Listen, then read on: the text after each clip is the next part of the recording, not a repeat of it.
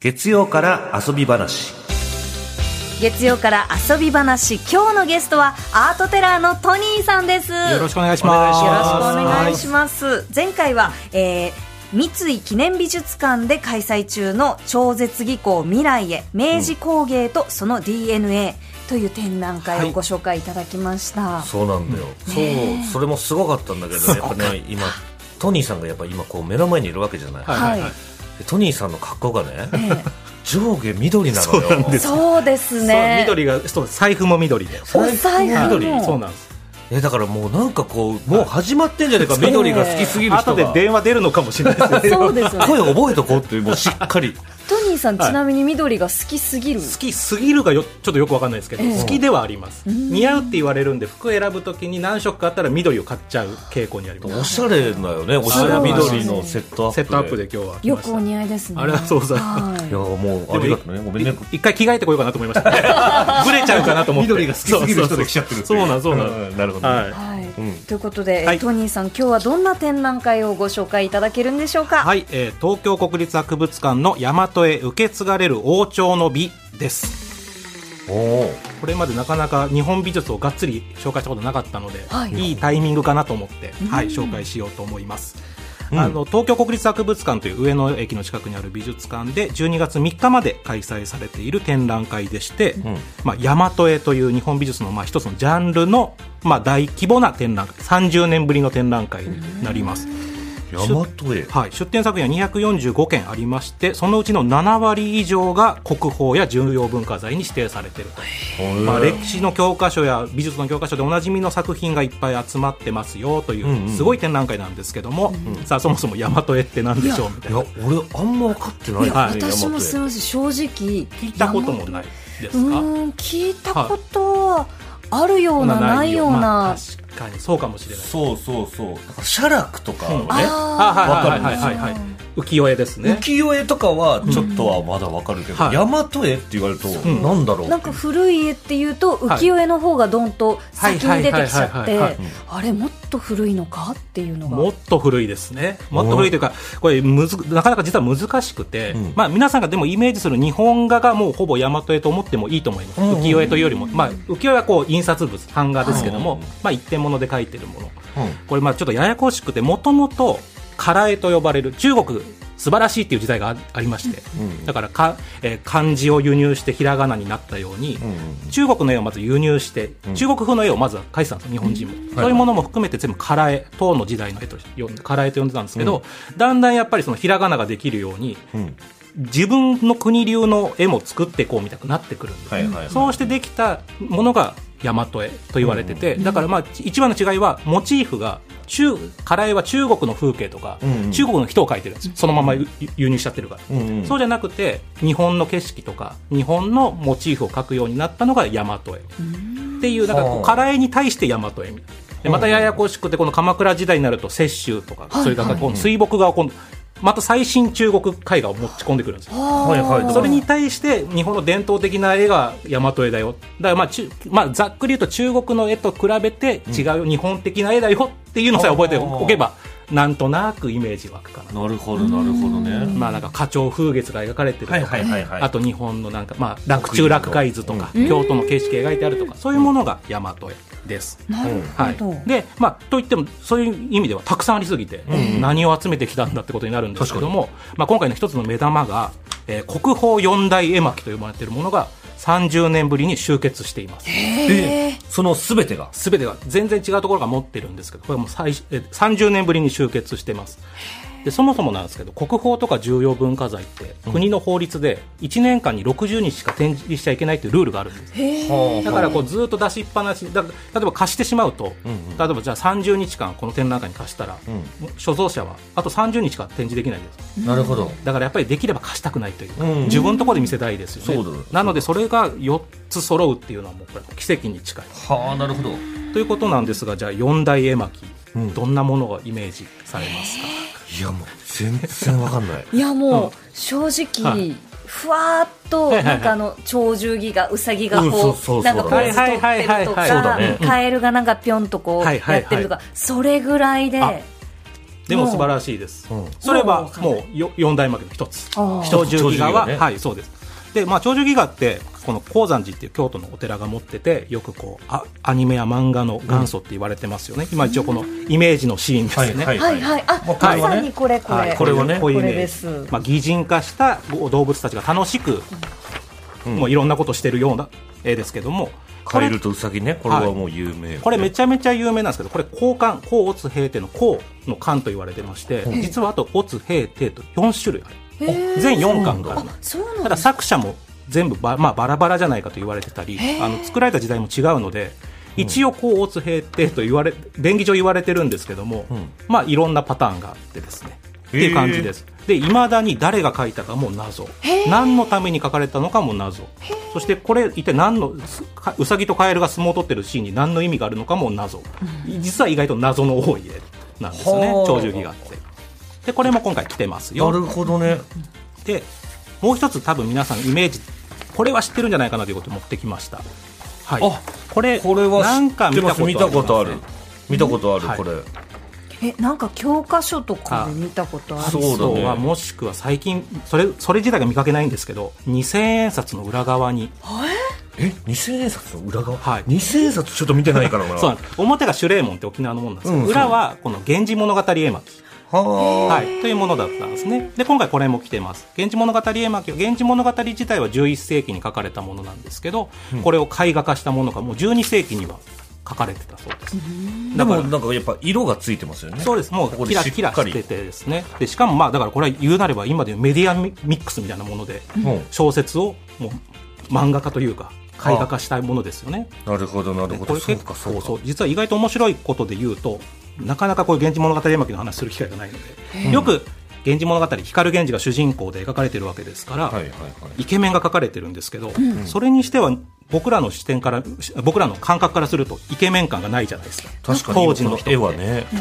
こういう引き目かぎ花って言うんですよ、この目が細くて。はいはいはで鼻がくの字になってる、くの字ってひらがなくの字になってるかぎ花になってる、うん。こういう絵が多いんですね当時、いはいはいはいはい。でこれは何かっていうと、まあ、当時お約束みたいなもんでこれで描いたらイケメン美人ですよっていうことなんです。本当にこんな顔してたかどうかは多分わからないですし、うんうん。まあこれこれ言うとなんかえその時代だけ不思議だなと思うかもしれないですけど今でも結構少女漫画でめっちゃ目キラキラしてますけど、うん。あんな人いあんな目がでかくてキラキラしてる人いない。いないいない。けど登場していたらこれはもうイケメンとか主人公枠だなってなんとなくわかるじゃないですか。わかるわかるそういうお約束的なものの多分平安時代バージョンと思えばじゃあ記号なんですね。記号です。もうこれが出てきたってことはそういう人物なんだなってわかるでもう一個大きな特徴があってこれ室内を描いてるわけ宮中を描いてますよね、うんうん。で室内を描いた絵っていろんな絵があると思うんです。例えば海外にも、はいはい。フェルメールとかも描いてますけど、はい。それと大きな違いがあることに気がつきませんか？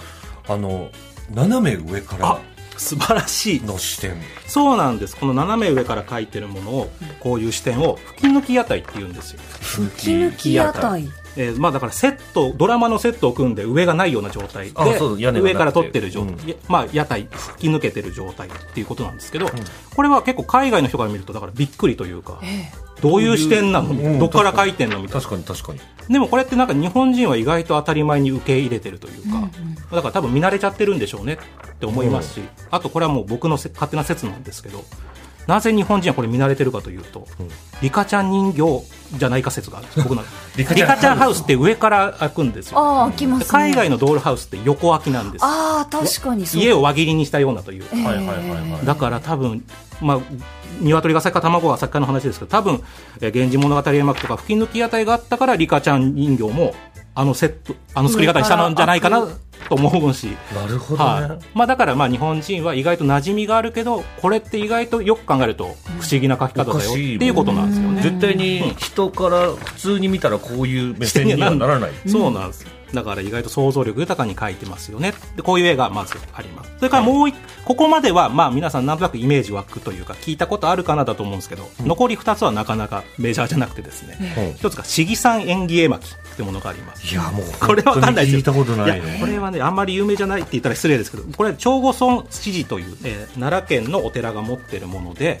まあ、こういう絵巻の場面がありますが、これねどういうし何が評価されてるかというと、はい。とにかくストーリーがめちゃくちゃシュールな話のなんか平安時代のなんかこう名品と言われててですね、うん。まあ、どういうのかというと妙蓮っていうお坊さんがいます、でその長後孫子寺を作った人、はい。これが托発ってこう、まあ、要するにこう寄進してくださいってこう大体鉢を持って回るじゃないですか、はい。それを山の上からなんか投げてたらしいんですよ。えうんすごい能力がある。いやでもどどういうことですか？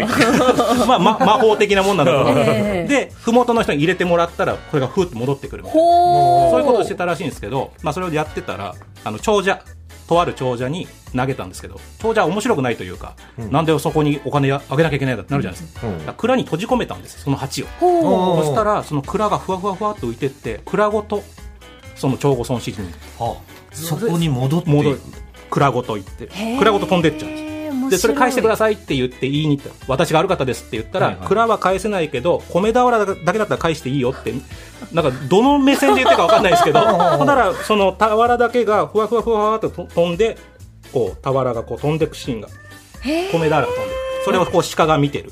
わ面なん白いかちょっと昔話的な的な日本昔話みたいなお話というか、っていうのをなんかめちゃくちゃ不思議なストーリーなんですけどこういうものが描かれてるこれもでも見見方としてはその吹き抜け屋台というかそのまあ、まあ、これも上からそうですね視点で描かれてますよね。はいこういうまあなんか、まあ、ストーリー漫画のストスタートというわけでもないかもしれないですけど、うんまあ、ものも出てます。でも色がねついてるところがそのぜ全てについてるわけじゃないから、なんかちょっと印象的ですね。色が確かにまあ、赤とか、もしくは色が抜けてる可能性は高いですね。やっぱ時代が経ってなますので。るほどなるほど、はい。今だから綺麗に残残っって発色してる部分がそこだけだとあ逆に味性ですね。もあります。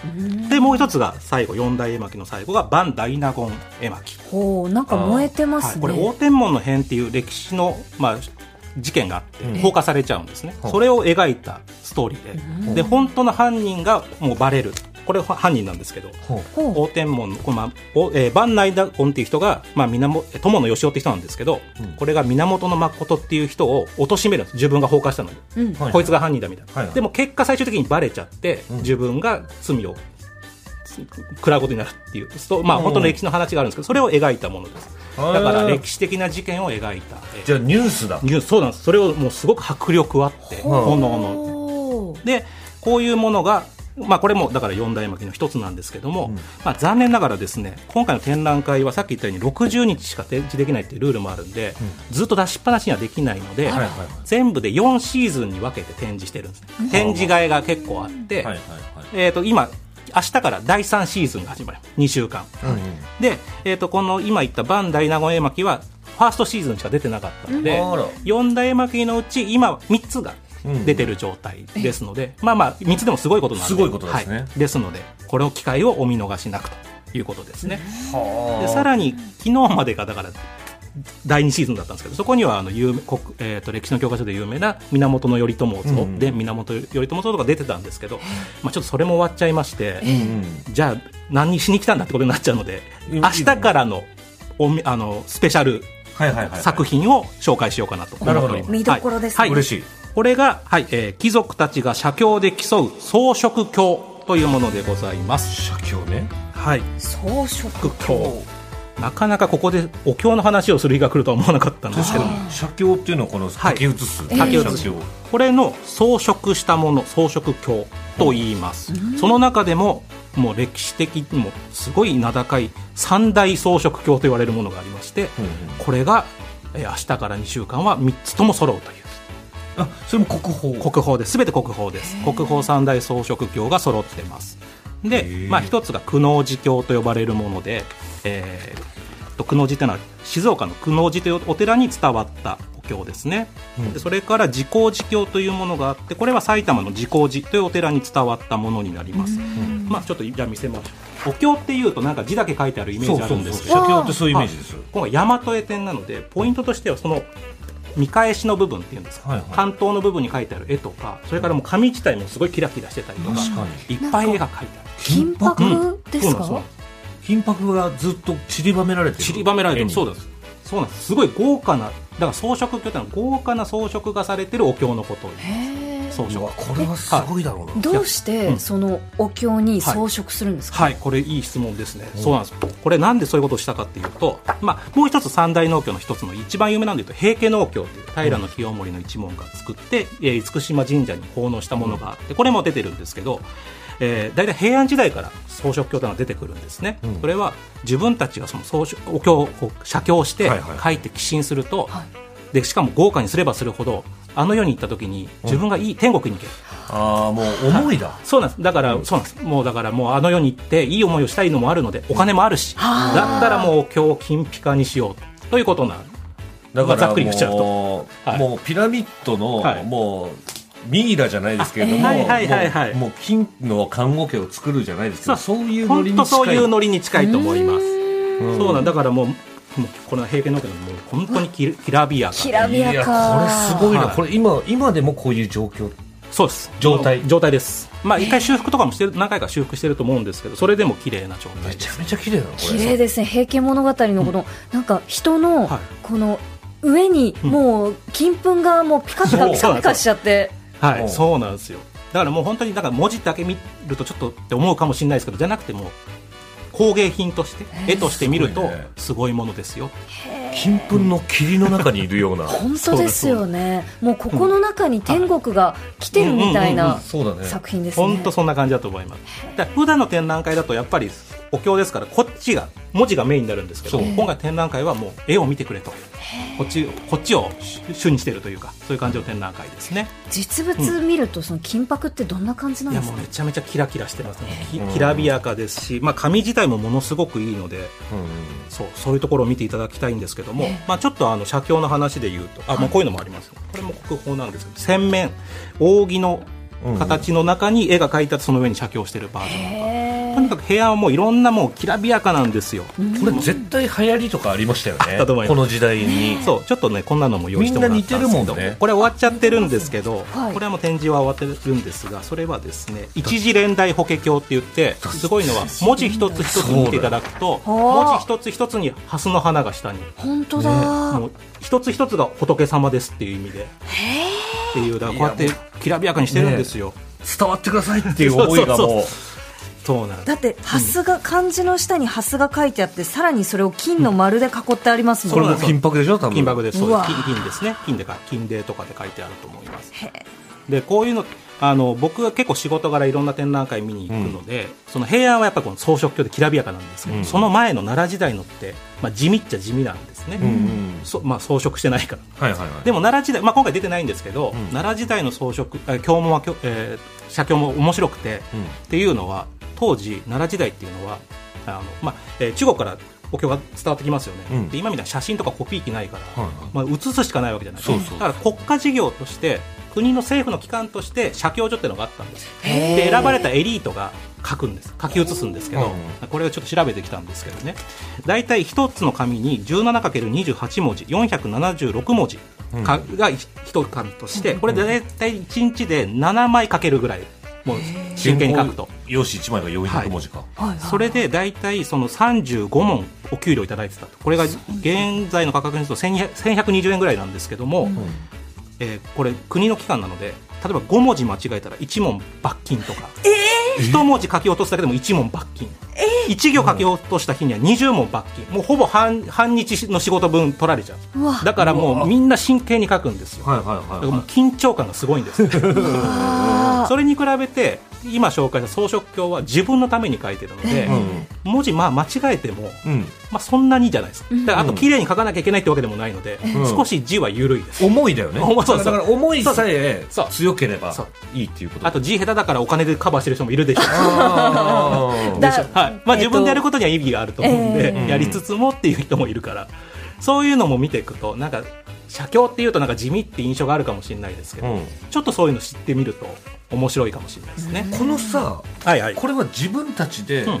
一応やってるんですかね、そこもうだから腕利きの職人さんとかでてもらうことは。代筆させてるパターンもあるとは聞いたことあります。ただ基本的に平家農協はもう平家の一門皆さんが自分でやってるのでだから字もそれぞれ違いますし。なるほどなるほど、はい。面白い。そうなんですなかなかこういう機会じゃないと本当経文の話する機会がないので。いやで初めてあと聞きました。まあ、見る機会もそんなないと思うんで、この大和絵展行って大体やっぱこう絵にばっかり注目しちゃうと思うんですけど、まあ、三大ですからね。国宝三大が揃うもう最初で最後の機会だというぐらいのものだと思いますんで、ぜひちょっと写経にも注目していただきたいなと思います。写経って、はい。やっぱその今のお話聞いたらがぜんちょっと文字の違いとかはい。見たいですよね、だからやっぱ自分の思いが乗ってる。だからだ誰かに、あの初詣行ってきてとか言わないああ そうですね。